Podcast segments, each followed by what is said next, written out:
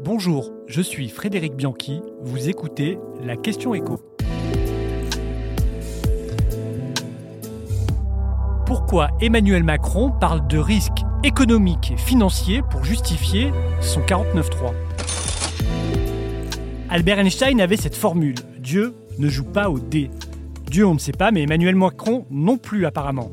Pour justifier le recours à l'article 49.3, le chef de l'État aurait déclaré en Conseil des ministres qu'il considérait qu'en l'État, les risques financiers et économiques étaient trop grands pour prendre un risque.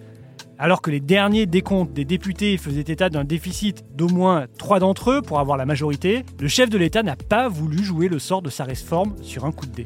Et quand il parle de risque économique, il ne fait pas seulement référence à l'équilibre du système des retraites. Non, l'enjeu de cette réforme, c'est plus globalement la maîtrise des dépenses publiques et le sérieux budgétaire de l'État dans un contexte d'explosion de la dette nationale. On le rappelle, 3 000 milliards d'euros, c'est le montant record que la France doit aux créanciers de la planète en ce début d'année 2023. En à peine 4 ans, avec les crises sanitaires et énergétiques, le montant a bondi de 600 milliards d'euros. 600 milliards d'euros, c'est 10 fois le budget de l'éducation nationale. Cette année, le pays va emprunter à nouveau 270 milliards, ce qui est là aussi un record. Et dans un contexte de remontée des taux d'intérêt, l'argent qu'on nous prête coûte aussi plus cher. C'est le cas de vous et moi quand on va à la banque, mais aussi de la France quand elle va sur les marchés. Il y a deux ans, le pays empruntait avec un taux de 0%. L'année dernière, c'est monté à 0,4%. Et cette année, on a dépassé les 3%. Alors, qu'est-ce que ça veut dire? Eh bien que la charge de la dette c'est-à-dire les intérêts qu'on paie aux banquiers, va représenter cette année 50 milliards d'euros. Cette fois, c'est l'équivalent de 5 fois le budget de la justice.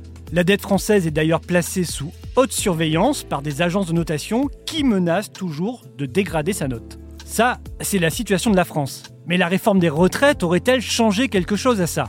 À court terme, probablement pas. C'est clairement une stratégie de communication du gouvernement qui agite le chiffon rouge de la banqueroute. La France bénéficie pour l'instant d'une forme d'indulgence face à la dette publique, comme c'est le cas de tous les pays d'Europe. Les banques n'auraient probablement pas fait payer la France plus cher dès hier si la réforme avait été rejetée. Mais c'est un message de sérieux budgétaire sur le long terme qu'a voulu envoyer le chef de l'État. L'idée c'est de dire, regardez, avec ma réforme je fais des économies et je mets plus de monde au travail. C'est ça le message qu'Emmanuel Macron veut faire passer aux créanciers c'est-à-dire renforcer la signature de l'État français pour bénéficier de meilleures conditions. Et ça, c'est une réalité. La France, qui a aujourd'hui une dette de 115% de son PIB, emprunte à un taux bien plus élevé que celui de l'Allemagne, qui a une dette moitié moindre. Il est donc là le pari économique d'Emmanuel Macron.